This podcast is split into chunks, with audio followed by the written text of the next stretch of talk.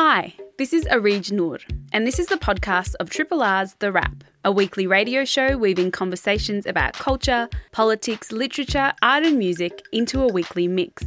Broadcast live on Triple R from Kulin Nations Land in Melbourne, Australia, every Wednesday. Hope you enjoy the podcast, and if you have any questions or feedback, feel free to get in touch via the Triple R website. More than 300 criminologists, lawyers, and other academics from across Australia have signed an open letter calling for urgent action to address the over criminalisation and over incarceration of Aboriginal and Torres Strait Islander peoples. This morning, I'm joined by Eddie Synot, a Wamba Wamba person and Centre Manager for the Indigenous Law Centre at the University of New South Wales, to talk about the letter and its demands. Eddie, thanks so much for joining me. Not a problem. Thanks for having me on. So, just to kind of start out, tell me a bit about this open letter. Why now, and what does it hope to do? Yeah, so I guess um, the why now, you know, the last couple of months with the momentum that's been following from the international incidents around Black Lives Matter and the you know, horrendous murder of, of George Floyd and how that was picked up around the world and then how the movement was picked up here in Australia, but then also the light that that casts back on to ourselves as a country, to the um, long, you know, existing issues that we have here in this country with the treatment of Aboriginal and Torres Strait Islander people, incarceration and deaths in custody, and the protest movement that we saw here, and also, you know, hitting on some of the issues that have been there for a long time, but also some of the more recent things that have come up. There's been a recent Australian Law Reform Commission report on Indigenous incarceration criminalisation, recent reports into related issues around youth suicide, especially through WA, and then also the Royal Commission into Youth Detention in the Northern Territory stands out as well. So I think it was an important time, you know, for a lot of people and, and those that signed this letter that do research this. That too often some of these things are put in the too hard basket, or mm. more research needs to be done, or you know, we're not quite sure what to do. But here's 300 you know experts and professionals in the field saying we absolutely know what can be done, and we have the ability and the you know the knowledge and the expertise to be able to do that now. And, and here's some of the things that we can do. Yeah, and you mentioned the Royal Commission into the Youth Justice. There were, you know, many key findings that came out of the Royal Commission into Aboriginal deaths in custody in '91. There were also key recommendations that were not implemented. I guess I want to ask what was something that could have been a good step in the right direction at least and to kind of follow on from that what's the point of a royal commission yeah so i mean i guess this is the kind of cycle not just in indigenous affairs but you know politics more broadly where we have these um, reports and then politicians make decisions for you know ideological reasons or political reasons other than what should just be best practice in people's in people's lives and in indigenous affairs we feel that I think you know particularly um, harshly because it does in, it does you know end up as a death sentence for some people. Mm. So some of the very simple and practical measures that um, the Royal Commission for Deaths in Custody way back in the 90s recommend, such as custody notification services, um, you know, not charging people for being drunk in public. You know, we're still going through inquiries at the moment from people that have passed away in custody recently because um, not just police, but you know, criminal justice and state governments mm. and territory governments have failed to implement um, those recommendations for so long. And um, I guess it's the you know the kind of death by report kind of thing. We we keep getting these reports, we keep getting these recommendations, but we don't have the you know political will often, or, or the politicians aren't you know expressing the political will or the ability to be able to produce a structural change. And when we come down to, well, what's the point of, of a royal commission or of an inquiry? Um, they can be very good. They can be very effective. They, um, you know, they're, they're, designed in a particular way. They have special powers that other inquiries don't have. And, um, but they can also be very limited. And anyone that's kind of paid any attention to the Royal Commission space recently um, you know, we've had a lot, but even the ones recently, there's one going on at the moment into aged care, mm. um, you know, into um, the youth detention one in the Northern Territory at the territory level. They can be limited by their terms of reference and by what they can inquire into. And then at the end of the day, also, um, they can't really, you know, they can recommend charges, they can recommend changes, they can recommend a whole lot of things, but they don't have the power themselves to actually go and make those changes. So it falls back onto that same system and those same politicians um, to actually have to, you know, exercise the will or the findings of the Royal Commission or of the inquiries to actually be able to develop change. And that's where a lot of these things structurally fall down. Mm. There was a campaign um, in the last little while to raise the age of criminal responsibility from 10, which in Australia is 10, um, to 14. And from my understanding, the call was not taken on. Can you just give me a little bit of an overview of what the result or the outcome of that was? Yeah, so at a recent meeting of all of the state and territory and, and the federal attorney generals who um, you know, there's through the kind of things that we've seen happening with the coronavirus kind of stuff lately with the national cabinet, but mm. through the COAG arrangements and the relationships that they have, um, you know, over the last couple of decades, we've seen more and more of a uniform approach to, to law reform across the country, um, which which is a good thing because it you know enables um, these reforms to go through. Um, but unfortunately, this is one of these areas where there's been unwilling to act, and I think it's important to point out too. You know, it's not just as though a bunch of people down here in Australia are jumping up and down about something and saying, "Hey, we should change this." It's it's in you know that that age of criminal responsibility um, comes from, or the recommendations for it comes from all of the best practice evidence mm-hmm. and research. It's embedded into international law, into mm-hmm. the different principles, you know, through the United Nations and the different treaties and um, working groups and all of the different documents that people are signatories to. So we're really kind of lagging behind um, on on what that should be set at. And I think the ACT is the only jurisdiction that since then has gone ahead and um, moved on this themselves and have, and have increased that to 14. But I guess one of the you know frustrating things out of that is that raising that age has been one of those key recommendations of all of these reports over these years. And one of the responses, or one of the key responses from the Attorney Generals um, at that meeting where they um, decided not to, to, to, make a movement on this was that more needed to be done to investigate um, the alternatives or what would be put in place or you know how we can address that. Mm. Again, like I was saying before, um, we absolutely know what can be done and, and how it can be done now. And there, you know, there are experts, there are people working in the field, there are international experts. Um, that, that know that you know raising the age of criminal responsibility and then supporting um, our youth, especially through other avenues other than you know entering them into the criminal justice system through a punitive regime, um, can produce much better outcomes. Yeah. And there's also so much evidence to suggest that once you have entered the system, it is just a revolving door, right? You come in and then you're out all through youth justice and then into adult. And that is something that is doc- very well researched, very well documented in this country and many other places around the world. And so it is, you know, when you decide that this is not something that has been investigated enough or researched enough or we need to kind of wait, it really is, as you said, you know, death by investigations, death by, yeah, you know, research. Because at the end of the day, we know what the outcomes are. Absolutely, and we're not talking, you know, just recent discoveries and research or best practice, and like, you know, this is decades of work around the world that indicates what you know what the best outcomes are and what the best um, approach to this is. But sadly, um, you know, I'm based in Queensland at the moment, and we've seen from the opposition government here a narrative about tough on crime again, and we saw it in the recent Northern Territory election. Um, even though you know, I'm, and I'm not saying either side of the major parties, you know, is any better on this, and um, especially in the Northern Territory, the Labor government has really sat on their hands with the recommendations of the um, Royal Commission into youth detention.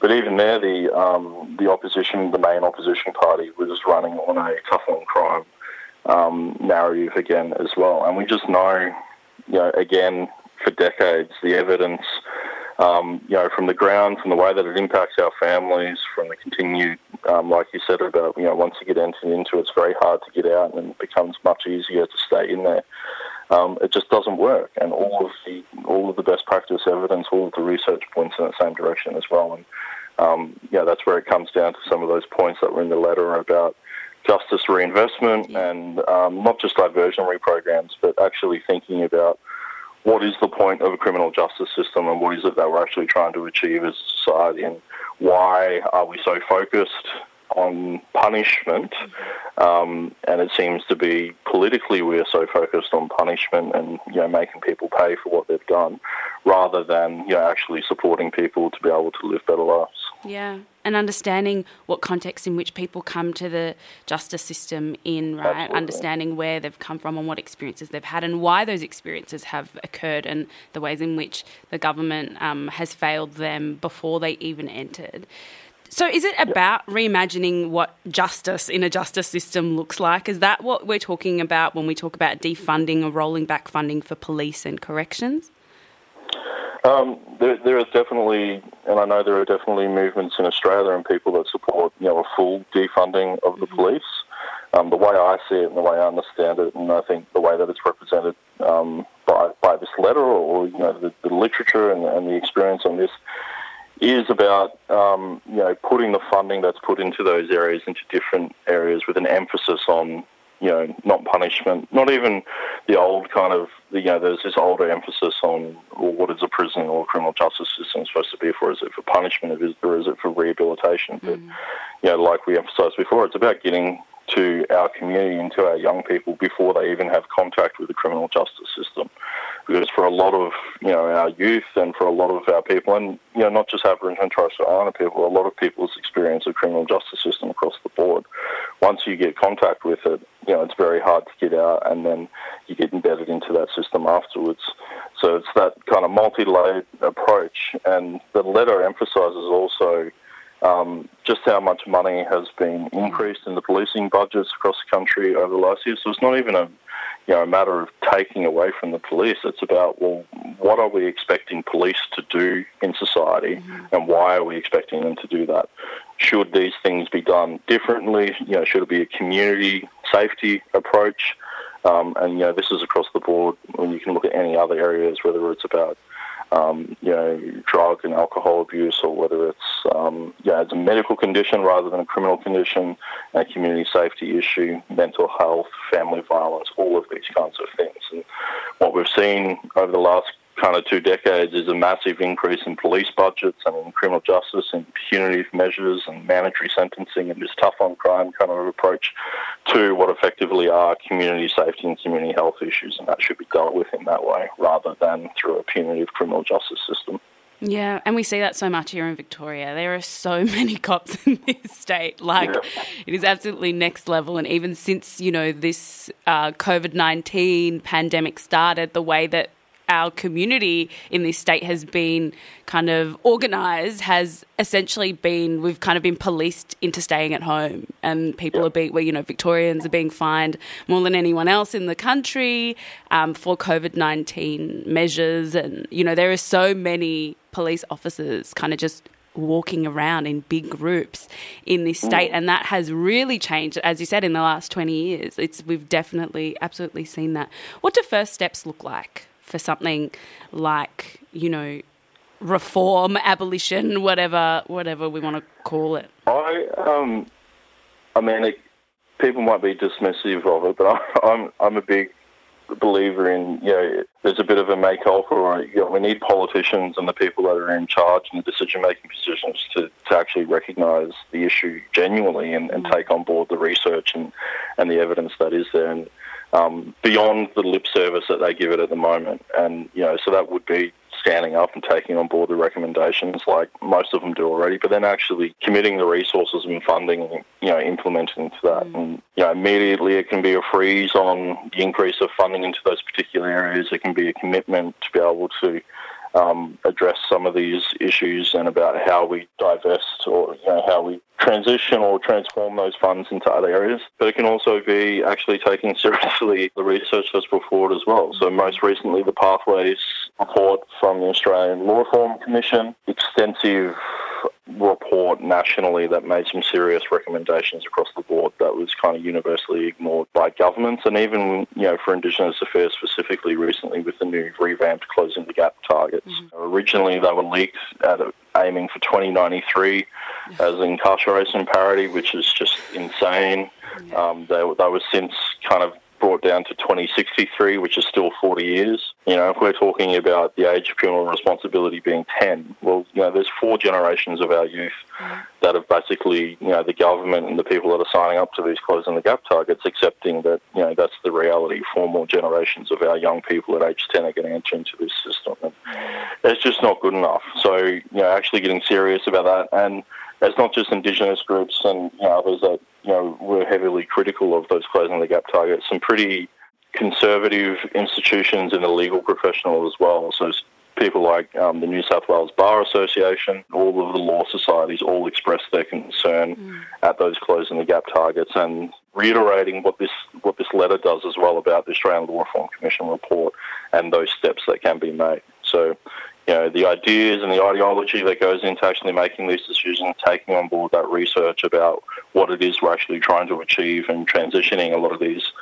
the way that a lot of these issues are seen from, you know, punitive criminal justice systems into the more community safety and health level, and then also empowering communities themselves to be able to make decisions and be able to run these things. And all of that requires, you know, a freezing on police funding or funding for the mm-hmm kind of things that we're talking about, and then funding these alternative pathways to be able to produce these. It's hard because at the end of the day, a lot of this just does require dollars and you know resources, and anyone working in this field will understand. You know, we can do as much as we like, and a lot of us are in our communities. You know, run ragged, being able to deal with these issues and support our communities in the best way, but without the proper funding and resourcing, it just becomes, you know, a, a monumental task that is sometimes more often than not too much.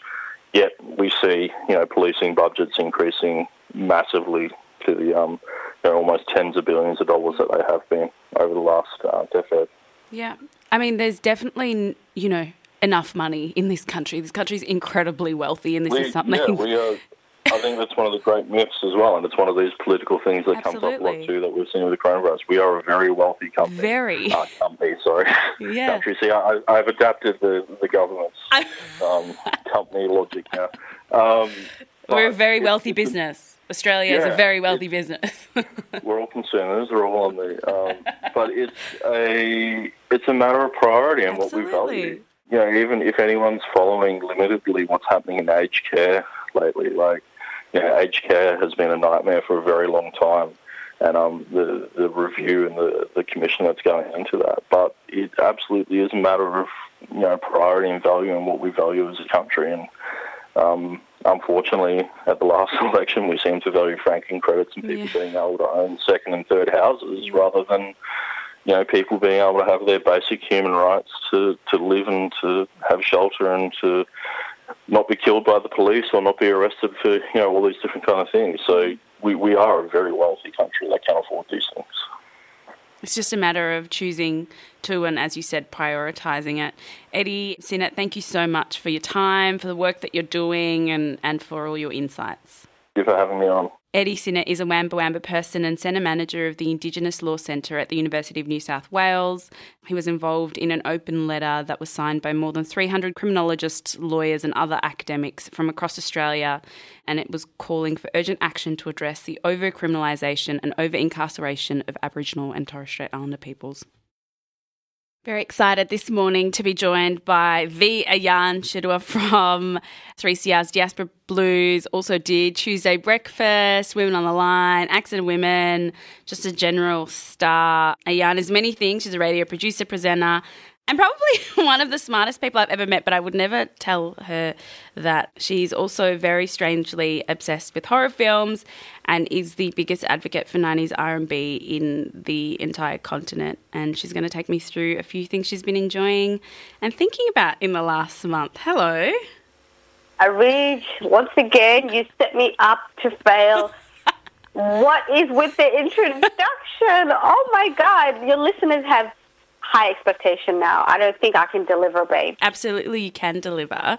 You have lots of amazing insights, and just to kind of be a little bit sappy about it, it is it is true. Like you know, we talk all the time and we've known each other for a long time, but you definitely were one of the most kind of key people who introduced me to a lot of like black thinking, international black thinking, local black thinking, art, literature, all of that stuff. So you mm. definitely do hold a very important place for me and for a lot of other people.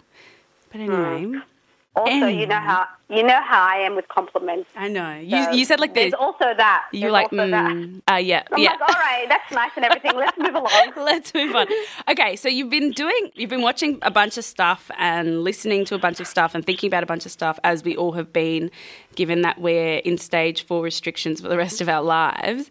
And the first thing that you, I saw you talk about was this Michaela Coel TV show, I May Destroy You. Tell me a little bit about it and why you started watching it. Girl.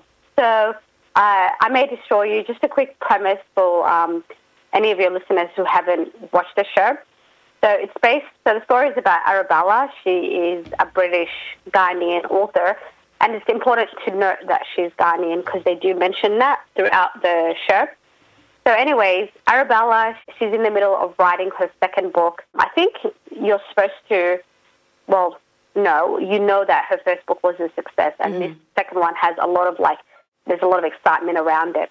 So, anyways, she's kind of taking her time and finding any excuse not to do it. Her friend invites her out for a drink. She goes out, and um, sometime during the night, her drink is spiked. And the next day, she doesn't remember anything of it, like nothing. Yeah. But then there are like little flashbacks, and in those flashbacks, she's in a toilet stall, and there's a guy standing over her, and um, so she kind of she realizes, as we do, as we do as viewers, at the same time, that she was assaulted, and um, even though the assault is the story that kind of glues the show, there's other stuff that they talk about, um, things like friendship, social media. So that's a little bit of a premise of the show. And the reason I watched it was, excuse me, but Michaela Coel She's the funniest wrote person Chewing Gum. She is one of the, you know, I remember here, I remember when I watched Chewing Gum. God, I didn't know what I was getting into, but I have never seen a show about not just about black people, but black people set in the housing commission, Mm. so the estates. I think they're called the estates in the UK, Mm-hmm. and just how weird and awkward she is. The sweaters that she wears. It was just something I had never seen before. Um, so when I heard that she was making I May Destroy You, I was like, okay, I need to watch it. But I had no idea. I didn't know for some reason when I watched the trailer, I had no idea it would be about this. It would be Yeah. like this is this was the content. Um, but yeah, so it's twelve episodes. It's produced. Um, actually, it was co- she co-directed nine Yeah. episodes. Yeah. She also wrote the um, story. Um, she even apparently there was like she made 191 drafts. Um, so yeah, she put in a lot of effort. She, Michaela Coel, to me is like such a shining light. Like she is so um, funny, and that's like one really important element of this show. I've watched two episodes because Ayan was like, just watch two episodes before we do this interview, um, and I'm hooked. I'm also like super devastated and upset by some of the circumstances of the story, but can't help but like crack up every five minutes because it is also really, really funny. And she has this like amazing comedic timing, and her writing is like just funny enough to kind of get you to chuckle but not does not make a mockery of a situation or of a person. So like with chewing gum it doesn't the humor for me did not make a mockery um, of her character. It was just it was but it, but it was funny right? And there's like a very very fine line and oftentimes and this is something that we've seen and we've probably spoken about when black characters are drawn and they're not written by black people or, or for me black women um, Right. often that's not what happens. You're made Yeah. fun of or you are like the dumb character or you're this or you're that. But actually it's, you know her her characters are so sophisticated and um, so real and you learn to love them so deeply Yeah, and, and even with chewing gum, what I liked about it was, because I mean, I get why they do it, but some black shows, there's always there has to always be some sort of like growth and Yeah. happy ending. Yeah. And with chewing gum, she still lives in the flats. Yeah. Like at the end of it, she still lives in the flats. Her friends are all working class.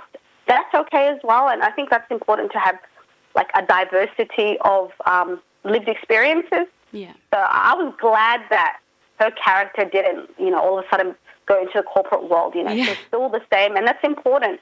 Yeah, and that being like a signifier of winning, like winning at life. And now this is a happy ending. This black person who has managed to you know, walk up to the top of the ladder and is now working really hard. And that, that's not an accurate representation of our people or our lives, but also not an not something that is representative um, of the lives of many, many, many people. Um, so Mm. Yeah, there's a few.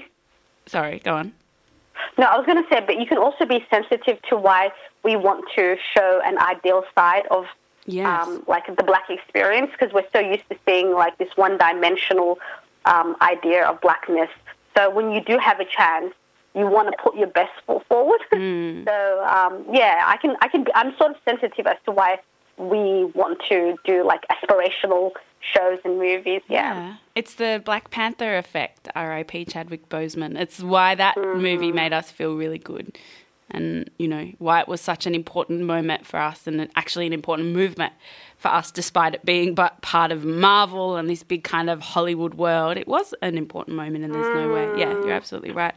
Um, there are a few themes in I May Destroy You that you um, have touched on. You've touched a little bit. Oh, well, this is what, what you've spoken to me about. You touched on friendships, and tell me a little bit about how you kind of experience watching those friendships. Well, actually, well, I love the relationship between Arabella and Terry, who is her best friend. Um, they've known each other since high school. You know, they've been through thick and thin. And even though, obviously, you've only seen two episodes, but what you'll find out is that you know they go through challenges. Their friendship is challenged, but um, yeah, I just love seeing black women on screen together. Like I love seeing black women kicking. I Yeah. love black women hugging up on each other um, yeah, just, just seeing that intimacy and that care and that love between them, like we need to see more of that because often, like we don't ever see that. We all like the only friendships that we ever see are white women. You know, whether it's Sex in the City, whether it's girls, and now we're kind of seeing black girls that we know. You know, it, like even their vernacular, even the way Yeah. they joke around, that reminds me of us. And I was like, yes, I know those girls. So, And- um, And even Yeah. like black British girls, like that's a special kind of experience and relationship that we may not see as much of. We might see some African American women friendships on the screen sometimes if we're if we're very lucky. And then so this is like another experience that we see and we've watched some films like French I- you know you and I have watched some this French film that does look at relationships between black girls but it, they're not sophisticated and they're not um, in depth and sometimes you know, we are always asking for a little bit more. But from the two episodes that I've seen, I absolutely love their dynamic. I think that they're like the best. And two, having two dark skinned black women as well is an important Yeah. an important part of the story.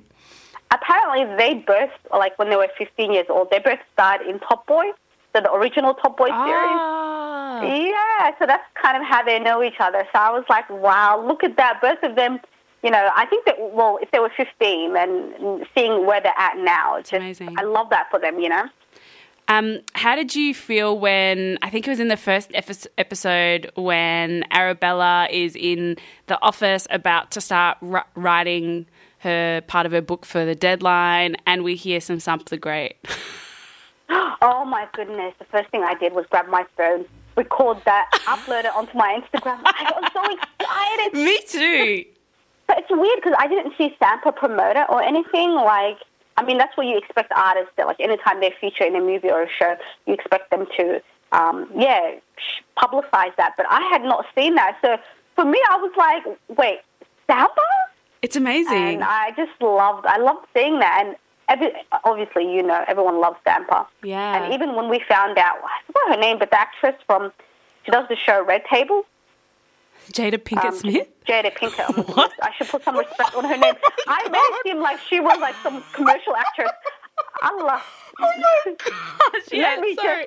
just, yeah, let Jada me just Pinkett redo Smith. that. Wow! No, no, you can't redo it, Queen. It's live. What do you mean that actress who does Red Table? That's an entire decades of career. Anyway, I'm not going to drag you. Um, yes, Jada Pinkett yeah, Smith. Absolutely she loving loves- Sampa. Yeah. She loves Sampa. and Yeah. Yeah, just seeing Sampa everywhere. I mean, who wouldn't want that? Me, I know absolutely. Who wouldn't want her? But it's just amazing that you said, you know, you didn't see it online and stuff. You know, like musicians, particularly when they kind of reached a level of success, probably have their music played in a whole heap of different shows, and every mm. time it happens, they probably can't just promote it um, each and every time. And so the fact that it was like a thing that was cool for her, but it wasn't necessarily something that was going to go all over social media is also kind of a beautiful, you know, message about you know where she is in her stage in her career. But yeah i was very very excited. I was like yes that's absolutely right. And that is like my hype song. Oh my gosh it's such a beautiful hype song Um, is, is, that the song that you appear in, or is that is that, is that still a secret, girl? Disrespectful. Of course, it's not a secret. But anyway,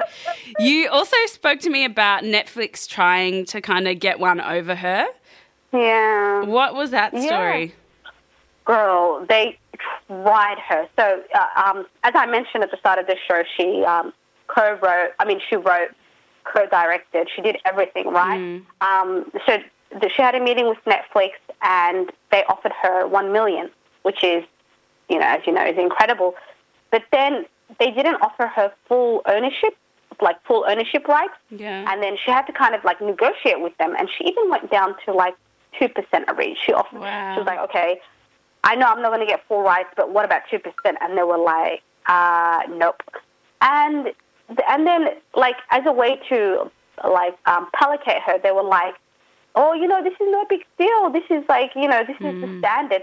And she was like, okay, if it's not a big deal, then I'd like my 5% of rights, you know? Yeah. Um, but as you and I were discussing um, uh, off air, this happened to Monique as well. Exactly. Like, Netflix has a habit of um, kind of exploiting uh, black creativity yeah. and, and just kind of, yeah, denying them full rights and creativity. It's, it's yeah, it's pretty bad. It is pretty bad. And she didn't end up going with Netflix at the end, did she? Um, Michaela no, Coel? she went.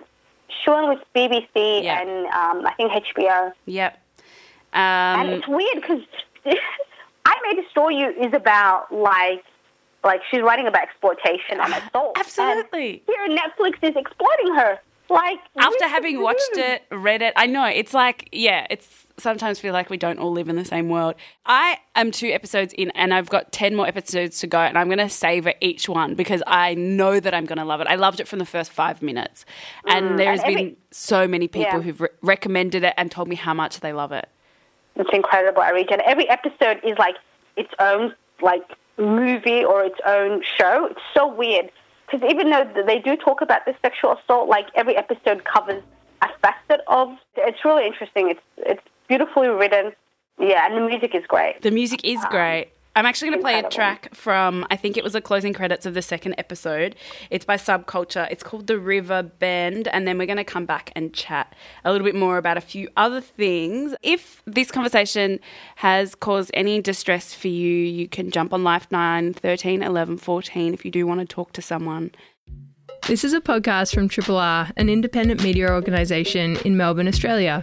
Triple R is listener supported radio and receives no direct government funding. If you would like to financially support Triple R by donating or becoming a subscriber, hit up the Triple R website to find out how.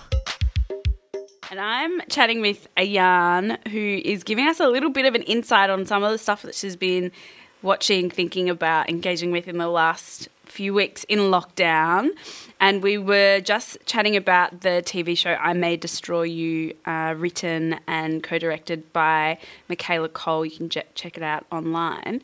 Now I want to move on to something that is very near and dear to your heart, something that is very important to you. And every single time I ask you to recommend a couple of tracks to play on this show, there is always either a Brandy or Monica or both track in your little playlist. Tell me about this experience on Instagram Live for you, where Brandy, I guess, I don't know, played against, versed Monica. Girl, it was incredible. They took us to church. Listen, I knew, I knew it was going to be fantastic when Kamala Harris made a Zoom appearance. I said, "We're about to do this, are we not? We are about to do this." And the thing was, like, I think everyone's just been waiting for them to like everyone's been waiting for them to do a duet, let alone a versus battle. Do you know what I mean? Yeah. Um, plus, the '90s is very dear to my heart. Areej. I, I feel like all, all the like my entire playlist Areej is just '90s tracks because I feel like '90s tracks. I just feel good. I love mm. the slowness. I love the storytelling. So for me, they'll always have like a soft spot in my heart. Um, but yo, the shenanigans.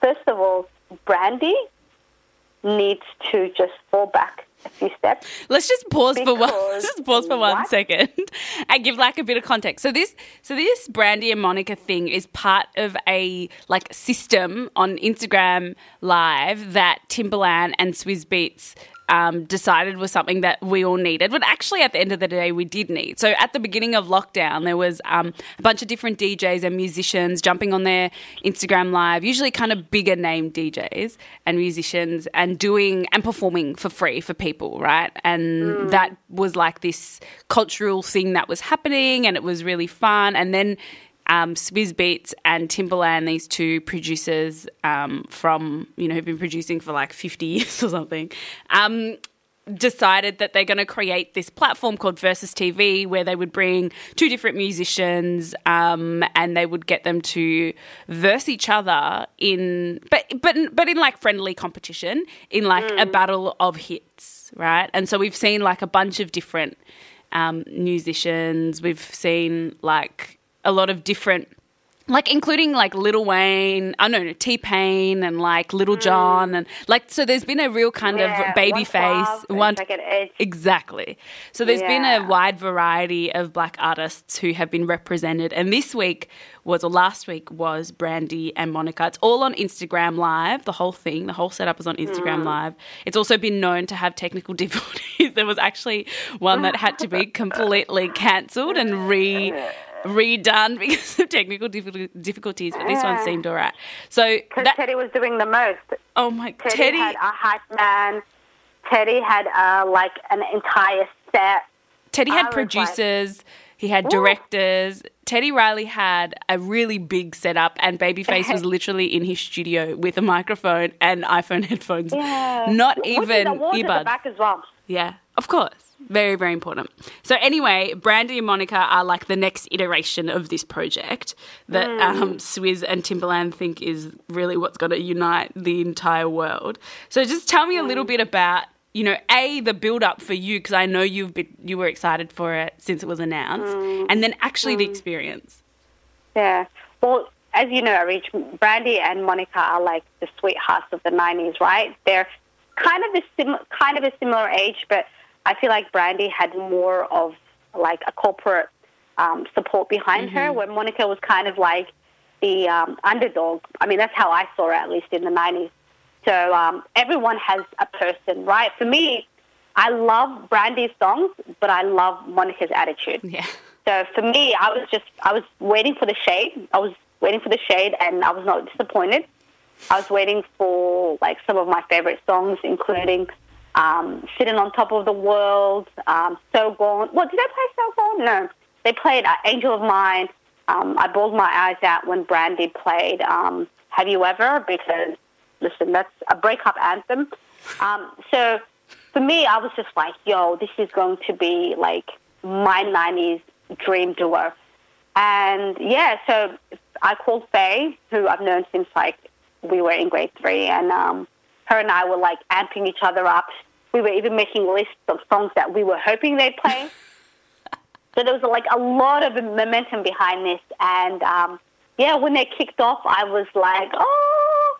But it's it's so funny because everyone in my house, like my sisters, um, were also raised in the '90s, so for them, they had this that same um, love and adoration for Brandy and Monica. So in our house, there were speakers coming from each each room, and every and my phone was lagging. So every time a song would come on, my sisters would hear it a few seconds before I did. So I'd hear screaming, and I'd be like, "What song is that?"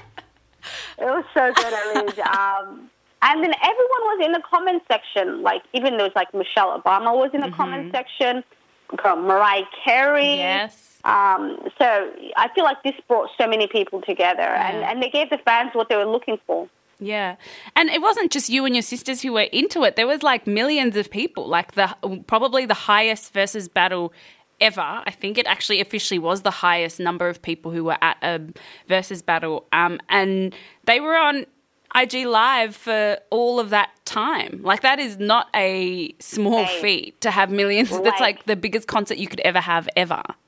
You know, and, and that just goes to show you that 90s um, artists still have a, like a push, Yeah. not a push, sorry, um, uh, an appeal, and it's just about giving them chances. And I'm so upset that no one thought. Like I knew it was going to be great, Yeah. and but uh, you know you can just imagine all these like 90s artists who are kind of you know had been forgotten and uh, just had been put on the shelf and you know it's it's just about I don't know it's just about giving them opportunities you know um, and and you know how, how it is with black artists Yeah. like they have their moment and they're kind of forgotten about so it was good to see that Monica and Brandy can bring in the numbers Yeah.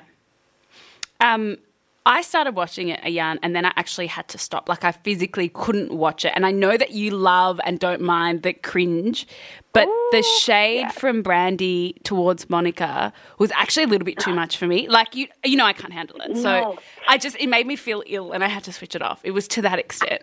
What do reach? First of all, you know I love that. I'm so I know you do. acknowledge that.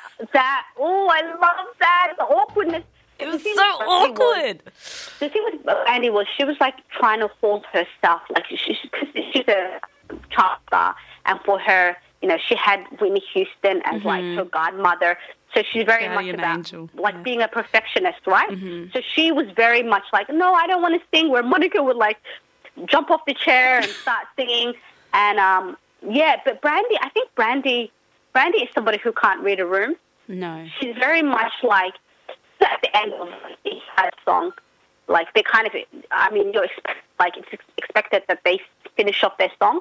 When it was Monica's turn to finish off her song, Brandy would finish it off for her, and you're like, but sis, you don't want to finish your own songs, but you're finishing off Monica's Someone songs. else's, Like, hundred percent, hundred. are you okay? Yeah. Like, what is going on? It was But, um, uncomfortable. it was like I pers- I know you love that, and I know a lot of people love that. But like the banter that's expected between songs for me became so uncomfortable that I actually had to switch it off. I couldn't watch it anymore, and I just like it was to that extent. And I actually was talking with another friend who who said the same thing. So and Brandy pulled a book. So nobody, I don't know why she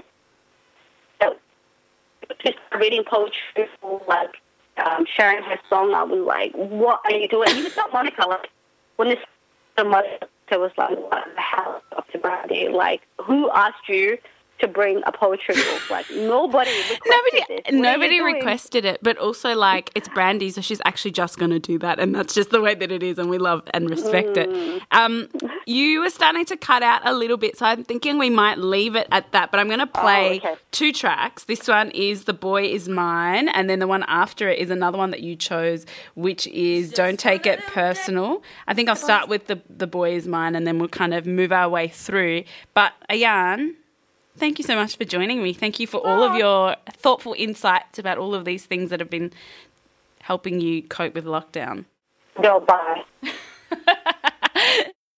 Mulalo is a musician and DJ who's just dropped a new single called 30 and made a mix for us to enjoy that I'll be playing a little bit later. How you doing? I'm good, thanks. How are you? Yeah, not bad. It's really nice. I say this on air often, but this is like my weekly getaway from my five kilometer area. So I have a little oh. thing to let me out. Like, I go through the checkpoints to find myself in Brunswick East, and, and then I'm here, and it's like my weekly outing. It's great.